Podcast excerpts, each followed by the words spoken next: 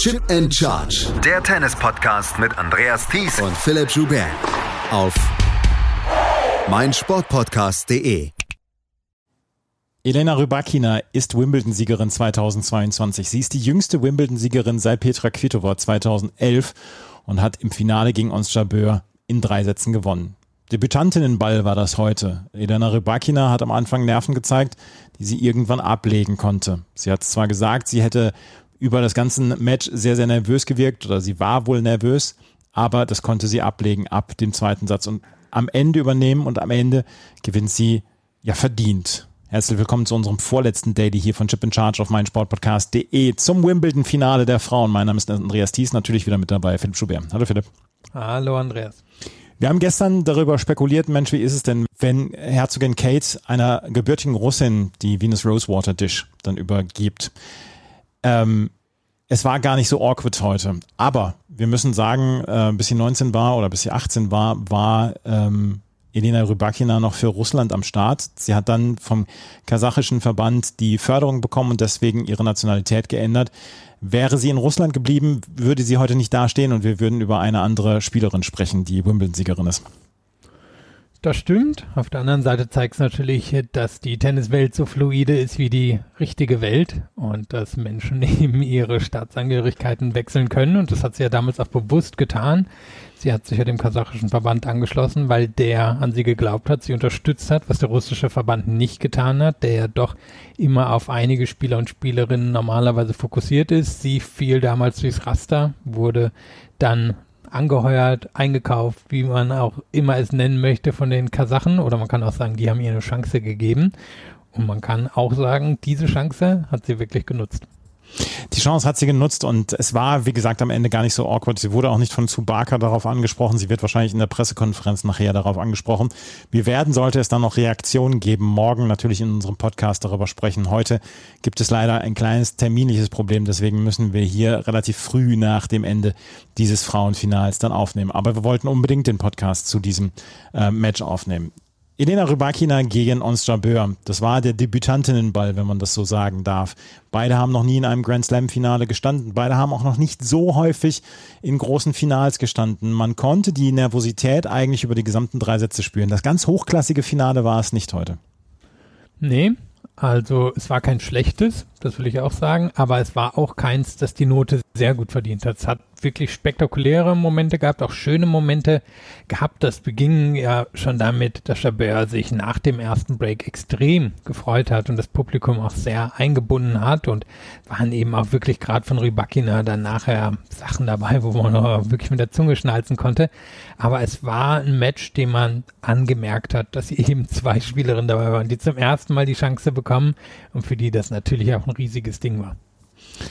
Im ersten Satz hat Ons Jabeur so ein bisschen die Nervosität als Erste abgelegt. Sie hat viel mit Slice gearbeitet und die, mit diesem Slice kam Elena Rybakina nicht zurecht. Wir haben im Laufe der Podcasts hier schon drüber gesprochen. Elena Rybakina ist 1,84 groß. Sie muss also, wenn sie einen Slice bekommt, sehr, sehr weit runter und dann den Ball auch wirklich perfekt treffen, um ihn dann äh, so zu treffen, dass die Gegnerin entweder nichts damit machen kann oder zum, zum Winner verarbeiten. Sie hat heute, gerade im ersten Satz, war dieses Overhitting dabei, also dass sie wirklich weit über, den, über die Grundlinie hinaus den Ball gespielt hat, oder sie hat den Ball ins Netz gespielt. Sie hat überhaupt kein Timing zu diesen Slices im ersten Satz von Onchampeur.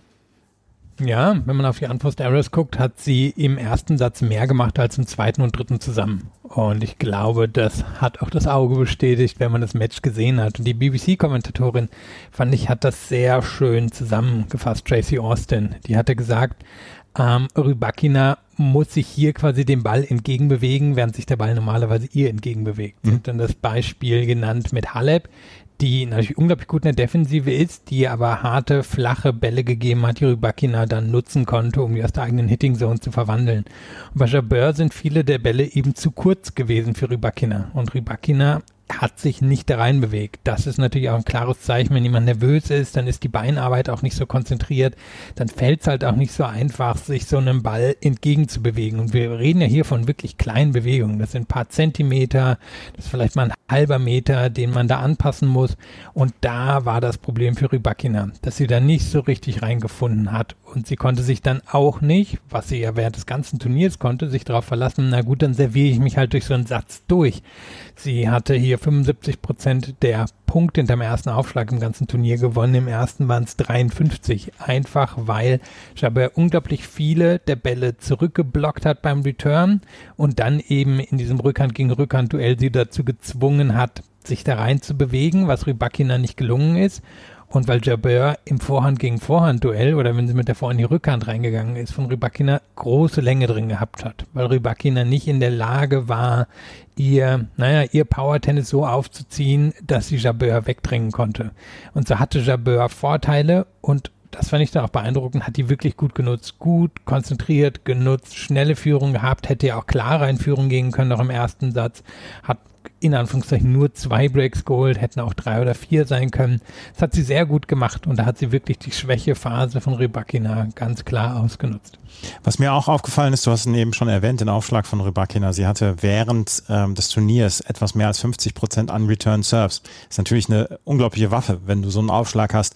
Und Rybakina mit ihrer Größe kann ihre Hebel gut einsetzen, um dann wirklich mit druckvollen Aufschlägen Punkte zu machen. Und zwar einfache Punkte und Punkte, die ihr nicht viel Kraft abverlangen. Heute im ersten Satz 19 Prozent an Return Serves. Du hast es gesagt. Äh, Jabeur hat extrem gut retourniert und das war auch einer dieser Faktoren, warum sie im ersten Satz so dominant war.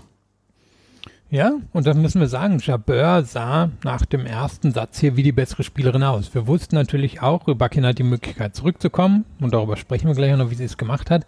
Nur der erste Satz, der war arg souverän. Also das war die, äh, Entschuldigung, das war die Jabeur, die wir immer wieder in den letzten Matches gesehen haben, wo sie auch nicht unbedingt grandioses Tennis gespielt hat, aber in den richtigen Momenten immer wieder angezogen hat und in der Lage war, dann ihr konzentriertes und bestes Tennis zu bringen. Das hat sie gegen Maria gemacht, das hat sie gegen Buskova gemacht, das hat sie gegen Diane Parry gemacht im Achtelfinale. Immer wenn es wirklich drauf ankam, hat Jabeur dieses sehr konzentrierte, wenig verspielte Tennis gebracht, weil sie kann alles am Ball, das ist auch wunderbar anzuschauen, das ist auch ganz toll improvisiert.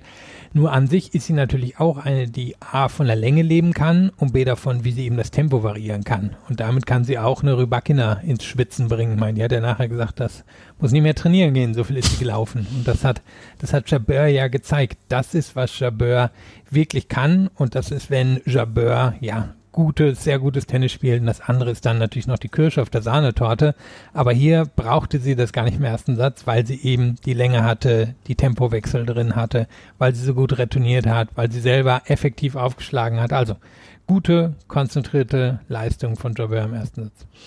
Der zweite Satz war, glaube ich, gerade mit dem Anfang von Rybakina extrem entscheidend für den kompletten Verlauf dieses äh, Matches, dass sie sofort den Aufschlag von Jabeur abnehmen konnte, die bis zu diesem Zeitpunkt ja unantastbar war, was den eigenen Aufschlag anging. Es waren immer mal ein bisschen längere Aufschlagspiele dabei, aber insgesamt konnte man sagen, Rybakina hatte nicht wirklich Zugriff auf diesen, auf diesen Aufschlag von Jabeur. Dass sie da gleich im ersten Aufschlagspiel den Aufschlag abnehmen konnte, das hat so ein bisschen das Momentum komplett verändert. Ja, und es hat natürlich ans Halbfinale gegen Maria erinnert. Da ist genau dasselbe passiert. Dominanter erster Satz von Jabeur, sofort den Aufschlag dann aufgegeben. Ist ja auch gegen Buskova direkt am Anfang passiert. Es war auch das Problem gegen Mertens. Also sie hat eine Tendenz dazu, dann vielleicht ein bisschen überenthusiastisch in diese zweiten Sätze oder in diese Phasen reinzugehen, wo sie das Gefühl hat, naja, eigentlich läuft ja alles gut. Und dann passiert ja auch bei ihr relativ schnell ein, naja, so, so ein Fall in ein, oh mein Gott, hier passiert ja gar nichts. Und dann merkt man eher auch eine gewisse Ungeduld an. Und ich finde, das war am Anfang des zweiten Satzes der Fall. Also da ist Rybakina ein bisschen besser reingekommen, konnte besser mit dem Slice umgehen. Dann fing Jabeur auf einmal an, Stopbälle zu setzen, die eher unnötig waren, hat Angriffswinkel gesucht, die in dem Fall vielleicht auch gar nicht notwendig waren. Und auf einmal war so eine gewisse Hast in ihrem, in ihrem Spiel drin. Und Rybakina hat dann angefangen, gegen den zweiten Aufschlag von Jabeur sehr gut zu arbeiten. Da waren ja ein paar richtige Geschosse dabei, die dann wirklich hart flach kamen. Hat sich eben angefangen, in diese Bälle hinein zu bewegen, hat dadurch den Druck höher halten können gegen Jabeur an der Grundlinie und eben Bei der war Überenthusiasmus, trifft Hektik, trifft uh, falsche Entscheidungen und Rybakina hat dann angefangen, sehr konzentriertes Tennis zu spielen. Und das war dann so ein bisschen die Dynamik ab Beginn des zweiten Satzes.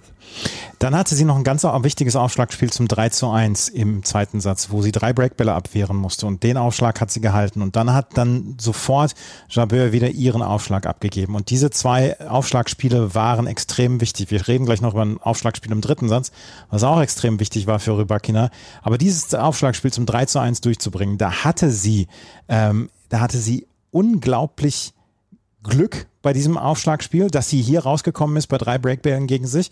Und da hätte äh, Jabeur unglaublich gut wieder in dieses Match reinkommen können. Ja, und da ist natürlich das Ding, in all den Matches vorher konnte sich drauf verlassen, na gut, dann kommt jetzt ein erster Aufschlag oder kommt jetzt ein Ass. Und das, also die ersten Aufschläge kamen schon teilweise, aber Asse kamen da nicht und auch eben nicht diese unreturned Serves, weil Jabeur sie hat spielen lassen. Aber sie hat es dann auch geschafft zu spielen. Und ich kann mir vorstellen, wenn sie eins dieser, dieser Spiele quasi verloren hätte, dann hätte das hier auch ganz anders ausgehen können. Dann kann ich mir auch vorstellen, dass Jabeur diese Schwächephase überwunden hätte und wieder ins Match auch zurückgefunden hätte. Ähm, und vielleicht eine Chance gehabt hätte, das Match auch in zwei Sätzen zu gewinnen. Also da, da hielt ich es noch für eine relativ offene Geschichte. Und Rybakina Übrigens, die BBC-Kommentatoren haben auch darauf hingewiesen, jetzt wo ich selber mal ausspreche, sie hat denen wohl in einem Meeting gesagt, dass sie Rebikina heißt, also so wie Subaka nachher auch bei der Siegerehrung ausgesprochen hat, aber die Kommentatoren waren sich selber nicht ganz sicher, haben immer Rybakina und Rybakina gesagt. Also, Rybakina hat da wirklich bewiesen, dass sie, ja, obwohl der erste Aufschlag ihr nicht die freien Punkte gebracht hat, sie in der und sie am Netz auch einfach ein bisschen wackelig war, sie trotzdem in der Lage war, diese Punkte für sich zu entscheiden. Elena Rybakina, das, das, das muss ich ja noch nachgucken, ob, wie, wie sie ausgesprochen wird. Elena also sie hat der BBC wohl wirklich gesagt, die hat nachgefragt, die BBC fragt mal nach, hat das eben diese Rybakina gesagt und so hat sie dann zu Barker auch ausgesprochen. Er hat dann extra darauf geachtet. Also das, das soll sein, aber sie macht es ein bisschen wie ich. Mein Name wird ja eigentlich auch anders ausgesprochen. Sie sagt dann auch immer, ja, ja, jetzt haben sich Leute dran gewöhnt und gut ist. Ähm, im dritten Satz, jetzt hast du mich durcheinander gebracht, im dritten Satz war es dann so, dass äh, Jabeur wieder ihren Aufschlag ähm, sofort abgab. Und auch hier gab es dann, ähm, dass äh, Rybakina den, den Aufschlag gehalten hat und dann gab es ein ganz, ganz wichtiges Spiel zum 4 zu 2 von Rybakina. 0,40 lag sie zurück und Jabeur hatte sich wieder angefeuert, war wieder komplett eigentlich in diesem Match drin. Und auch da hatte sie nochmal die, die, das, die Möglichkeit, das zu drehen. Aber äh, Rybakina hat dann mit sehr, sehr viel Angriffstennis, ein ganz kleines bisschen Glück, weil da auch noch ein Netzroller mit dabei war und am Ende klassischem Angriffstennis dieses Spiel noch gedreht von 0,40, ähm, dann ja das, das, das Spiel gewonnen und dann am Ende das Match gewonnen. Also wenn Rybakina auf ein einziges, ähm, auf einen einzigen Spiel, auf ein einziges Spiel zurückblickt, dann ist es dieses hier, glaube ich. Ja, musste an die Australian Open damals denken zwischen Muguruza und Cannon. Da war ja auch so eine Geschichte drin, wo Cannons dann umgedreht hat. Die jüngere, unerfahrenere Spielerin hatte das dann damals für sich entschieden. Daran hat es mich ein bisschen erinnert. Da war das Match ja auch noch ziemlich offen beim 3-2. Das große Problem von Jabeur im dritten Satz war einfach, sie hatten den ersten Aufschlag nicht reinbekommen. Am Ende stehen sieben von 22 ersten Aufschlägen drin. Das geht nicht, weil äh, Rybakina, so wie ich sie jetzt auch nenne, es halt einfach geschafft hat, vom, vom Return des zweiten Aufschlags her zu dominieren. Und trotzdem, du hast gesagt, bei dem 040, da waren zweimal wirklich mutige Angriffe drin, worüber Kinder gesagt hat, nee, also das werde ich für mich entscheiden. Und einmal war ein bisschen Glück mit drin, wo Jabeur einen machbaren Ball ins Ausgesetzt hat. Aber da hat Rybakina gezeigt, hey, ja, ich bewege mich jetzt natürlich nicht wie, wie andere Spielerinnen der absoluten Weltklasse, weil ich auch einfach ein Stück größer bin. Aber sie hat viele Bälle zurückbekommen, wenn Jabeur sie dann eben versucht hat zu hetzen. Und vor allem hat sich tief gehalten. Und das ist ja die große Kunst. Wenn man ein Powerspieler, Powerspielerin ist, eben nicht nur Winner unterbringen, sondern tief halten, Gegnerin unter Druck setzen, Chord lang, Chord breit machen. All das hat sie geschafft und es war beeindruckendes Tennis von ihr. Also sie, sie ist nicht in die Falle reingegangen, dass sie jetzt überzogen hat. Sie ist aber auch nicht passiv geworden, sondern sie hat offensiv hier den Titel für sich entschieden. Und Jabeur muss man sagen, die, naja, deren Spiel ist mit der Zeit immer ein bisschen harmloser geworden, weil die sich hat wegdrängen lassen, weil die eben hektisch wurde, weil die nicht so richtig die Lösungen gesehen hat. Und Rybakina war aber diejenige, die dafür gesorgt hat, dass das Spiel von, von Jabeur harmloser geworden ist. Und so würde ich am Ende sagen, war es auf jeden Fall ein Sieg, den sich Rybakina geholt hat, auch wenn Jabeur eben nicht komplett zufrieden sein wird mit der Leistung, weil, wie gesagt, 32 Prozent erste Aufschläge drin, das ist einfach zu wenig in einem entscheidenden Satz. Und da können wir dann wieder auf den Debütantinnenball ähm, zu sprechen kommen. Da haben dann auch die Nerven mitgespielt von uns Jabeur heute. Da war sie nicht Frau, Herr ihr, ihrer Sinne. In Anführungsstrichen. Ja, kann man auch davon ausgehen, weil sie hat natürlich sowieso mal ein Problem im ersten Aufschlag. Wir hatten schon nach dem Match gegen Maria darüber gesprochen. Das ist so eine der Sachen, die bei Jobber immer wieder passiert. Nur hatte sie in den letzten Matches und ja auch hier im ersten Satz wirklich die Leistung gebracht in den Momenten, wo sie es musste. Und hier, hier konnte sie es nicht. Und es hätte ehrlicherweise auch noch schneller gegen sie laufen können. Es gab ja dieses Spiel, sie lag dann 2-0 zurück. Und dann war dieses Spiel, wo sie drei Stopbälle beim eigenen Aufschlag gesetzt hat. Und einer war wirklich glücklich, der noch übers Netz gerollt ist und zwei waren auch mit ein bisschen Glück drin, die Rybakina noch geholt hat und einer war, glaube ich, dieser, Rybakina den einen Volley Meter weit ins Ausgesetzt hat. Das hätte auch gegen Jabeur laufen können und da ist Jabeur unter Druck dann eben nicht mehr so viel eingefallen. Da war sie eine relativ eindimensionale Spielerin und das ist eigentlich nicht, was man mit ihr assoziiert, aber klar, das ist, was der Druck mit einem Menschen macht und was er da auch mit ihr gemacht hat. Elena Rybakina ist Wimbledon-Champion und wenn man auf ihre letzten Jahre draufschaut, es ist nicht so unbedingt ähm, unvorhersehbar gewesen, dass Rybakina vielleicht mal einen Grand Slam-Titel gewinnt, weil sie hatte, und darüber haben auch schon gesprochen, vor der Pandemie hatte sie eine extrem gute Phase. Dann ist sie von der Pandemie vielleicht als eine der Spielerinnen, die am meisten betroffen wohl war, ähm, weil nach der Pandemie oder nach, dem, nach der Wiederaufnahme ging erstmal eine ganze Zeit lang gar nichts. Sie hatte vorher noch Dubai gewonnen, in Doha war sie ins Achtelfinale gewonnen, da, gekommen, dann gab es die Pandemiepause, dann Cincinnati erste Runde, US Open zweite Runde, Rom, Straßburg auch nicht so richtig erfolgreich, obwohl Straßburg hat sie im Finale verloren, aber Roland Garros dann und dann hatte sie so ein bisschen zu kämpfen und ist so ein bisschen stagniert dann auch auf ihrer Weltranglistenposition. Sie war zwischendurch mal Zwölfte der Weltrangliste, aber nie hat sie so die in die Top Ten geschafft, wobei sie im Februar 2020 so aussah, als ob sie in die Top 10 reincruisen würde. Ähm, wir sind eben schon auf Twitter gefragt worden, ähm, hat das Iva Majoli-Vibes ähm, mit Elena Rybakina oder kommt da noch mehr? Was denkst du? Oh, da kommt sicherlich noch mehr. Also bei ihr hätte ich jetzt eher gedacht, dass ihr die Nerven im Weg stehen würden, in den nächsten ein, zwei Jahren wirklich einen großen Titel zu holen. Nur man hat ja ganz früh wirklich schon das Talent von ihr gesehen. Und wir dürfen wirklich nicht vergessen, die ist erst so richtig 19, 20 auf die Profitour gekommen. Ja, die ist jetzt keine 17 oder so, aber die hat ja wirklich erst ihre Schule zu Ende gemacht und sich dann überlegt oder auch mit ihrer Familie zusammen überlegt, na jetzt mache ich das mal mit dem Profitennis. Und hat dann wirklich so richtig, so wie ich es verstehe, erst einen Einzelcoach bekommen. Also da war noch ganz viel, was sich entwickeln musste und deswegen waren auch alle so, so perplex, als die auf einmal Anfang 2020 so aufgedreht hat. Die war in einem Jahr quasi von 180 oben in die Top 30 der Weltrangliste eingestiegen. Bin mir auch sicher, die hätte in 2020 schon um großen Titel mitspielen können, ist aber dann eben außer Form geraten durch die Corona-Pause, hatte im letzten Jahr zwei, drei sehr gute Monate von den French Open bis nach bis nach Olympia. French Open hat sie damals gegen Krejcikova ein ganz, ganz enges Viertelfinale verloren. Da hätte auch schon der große Durchbruch für sie kommen können. Olympia hat sie zwei super enge Matches verloren. Da hätte auch schon der, der große Titel kommen können. Ja, in diesem Jahr war so ein bisschen bisschen problematisch, aber wenn ich es richtig mitbekommen habe, hatte sie zwischendrin auch Covid. Das hat auch ein bisschen gedauert, bis sich davon erholt hat. Und das Talent, um noch zwei, drei Grand Slam-Titel zu holen, ist meiner Meinung nach auf jeden Fall da, weil sie sich eben für ihre Größe, also sie hat dieselbe Größe wie Sharapova, na, ich glaube zwei Zentimeter kleiner als Sharapova, bewegt sie sich gut, sehr gut, besser zum Beispiel als eine Sharapova. Und sie hat wirklich eine Fähigkeit, den Ball enorm schnell zu machen, auch aus Positionen, die unangenehm sind. Also ich würde jetzt nicht die große Dominatorin erwarten, das haben wir von ihr noch nicht gesehen, das hat sie noch nicht zeigen können, aber solche Läufe, so einen Titel holen und wir dürfen ja nicht vergessen, wen sie hier auf dem Weg geschlagen hat. Also sie, sie hat die härteren Spielerinnen geschlagen, als es bei Jabeur der Fall war. Die hat sich hier ihren Grand Slam, die ganz redlich verdient und ich sag mal, die wird mindestens noch einen Grand Slam Titel holen. Ich glaube auch, dass das, ähm, dass das keine Iva Majoli-Vibes hat oder gut, Flavia Pinetta ist ein blödes Beispiel, weil die danach ihre Karriere beendet hat.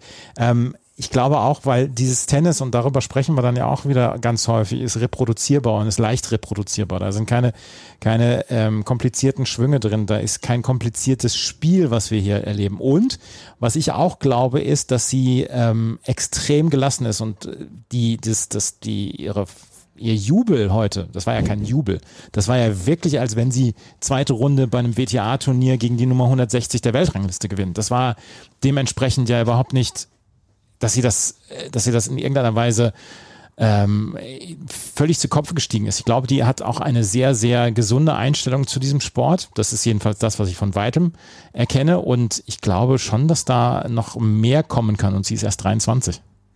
Ja, also eben, sie, sie hat ja auch immer wieder erzählt, also ihre Eltern fanden das keine gute Idee mit dem Profitennis. Die, die hätte lieber ins College gehen sollen, mal eine vernünftige Ausbildung machen sollen, ne? weil kommt wohl nicht aus reichem Haushalt und so eine Chance und studieren und mach was aus dir Kind.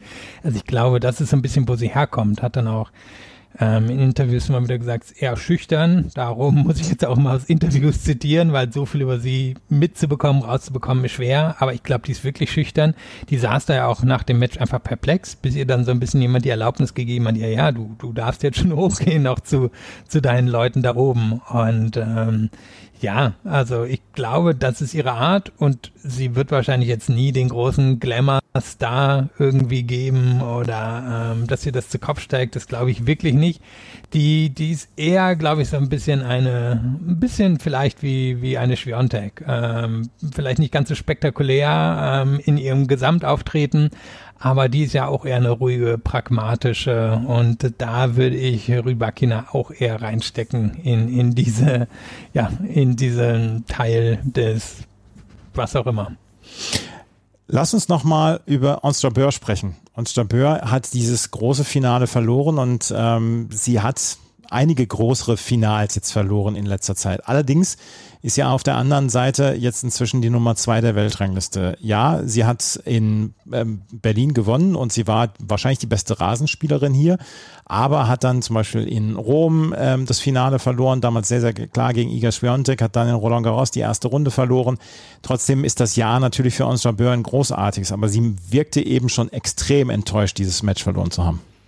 Ja, kann ich auch verstehen. Ich meine, da hat sie jahrelang drauf hingearbeitet und es fügte sich auch alles irgendwie so logisch zusammen. Nur ist das Leben halt am Ende nicht immer logisch. Also sie, sie hatte ja die Geschichte bei den French Open, wo sie als Mitfavoritin, wahrscheinlich zweite Favoritin, in der ersten Runde ausgeschieden ist und das dann quasi für sich so umgekehrt ist. Naja, das war jetzt der notwendige Schritt, um in Wimbledon zu gewinnen und dass sie in Wimbledon gewinnen wollte, hat sie ja wirklich das Jahr über schon immer wieder an verschiedenen Stellen gesagt. Das macht ja auch totalen Sinn mit ihrem Spiel, dass sie dort eine Chance bekommen würde. Und so wie sie in das Match reingegangen ist, so viel Energie wie da drin war, auch positive Energie, da denke ich, hat sie ja annehmen müssen, dass sie eine sehr gute Chance hatte, auch wenn ihr natürlich auch bewusst gewesen ist, dass Rybakina mit der Power sie echt wird wegdrängen können und ihr quasi ihre, ihre spielerischen Fähigkeiten so ein bisschen wegnehmen kann. Aber das kann ich mir vorstellen, wird jetzt ein bisschen dauern, bis sie sich davon erholt, weil das war jetzt wahrscheinlich wirklich eine ziemlich kolossale Niederlage für sie. Auf der anderen Seite ist sie oben dran und sie wird jetzt in der Weltrang bis nach hinten fallen, weil Punkte aus dem letzten Jahr sind weg. Ich glaube, sie geht da fünf oder sechs runter, aber sie ist jetzt wirklich eine Top-Ten-Spielerin und warum soll sie sich da nicht noch zwei Jahre halten? Und zu Barker spricht dann ja immer tröstende Worte und sagt, naja, du wirst den Titel ja auch noch gewinnen, aber ich traue ihr schon noch zu, den Titel hier in den nächsten paar Jahren zu gewinnen das traue ich ihr auch zu. Und ich traue ihr auch zu, weitere große Titel in den nächsten Monaten und Jahren zu gewinnen, weil sie hat so einen langen Weg hinter sich und sie hat, wir haben darüber gesprochen, sie ist groundbreaking dann halt auch für Tennis im arabischen Raum, für Frauen vor allen Dingen im arabischen Raum. Und ähm, das wird eine Geschichte werden, die wir in den nächsten Monaten und Jahren, glaube ich, noch mit sehr viel Interesse und Wohlwollen verfolgen können. Ons Jabeur hat dieses Finale gegen Elena Rybakina verloren. Ähm, wir erleben jetzt gleich das Doppelfinale der Männer. Das darüber werden wir morgen dann auch sprechen. Alles weitere, ob es dann noch Reaktionen gab etc., das werden wir morgen auch besprechen. Wir wollten über das Match allerdings gesprochen haben. Wir haben jetzt leider noch andere Verpflichtungen, deswegen sind wir sehr, sehr früh dran mit dem Podcast heute. Ähm, wenn euch das gefällt, was wir hier machen, freuen wir uns über Bewertungen, Rezensionen auf iTunes. Folgt uns gerne auf Twitter, Facebook und Instagram. Und ansonsten können wir nur sagen, morgen gibt es das letzte Daily zum Turnier in Wimbledon und Nick Kyrgios trifft auf Novak Djokovic. Dein Tipp? Ja, Djokovic in vier Sätzen. Also ich glaube, dass ähm, Kyrgios die Chance hat, das Match zu gewinnen. Viel wird natürlich vom Return abhängen. Rückhand-Return mache ich mir da nicht so viel Sorgen. Vorhand-Return mit dem längeren Schwung mache ich mir schon eher Sorgen. Und dass Djokovic eine gute Leistung, sehr gute Leistung bringt, da bin ich mir sicher. Nur wird Kyrgios die am Ende bringen. Ich weiß nicht, da gehe ich jetzt mal auf vier Sätze für Djokovic. Es wäre auch mein Tipp. Wir werden es morgen besprechen, hier auf meinsportpodcast.de und Chip and Chart. Vielen Dank fürs Zuhören. Bis zum nächsten Mal. Auf Wiederhören. Chip and Charge. Der Tennis-Podcast mit Andreas Thies und Philipp Joubert. Auf meinsportpodcast.de.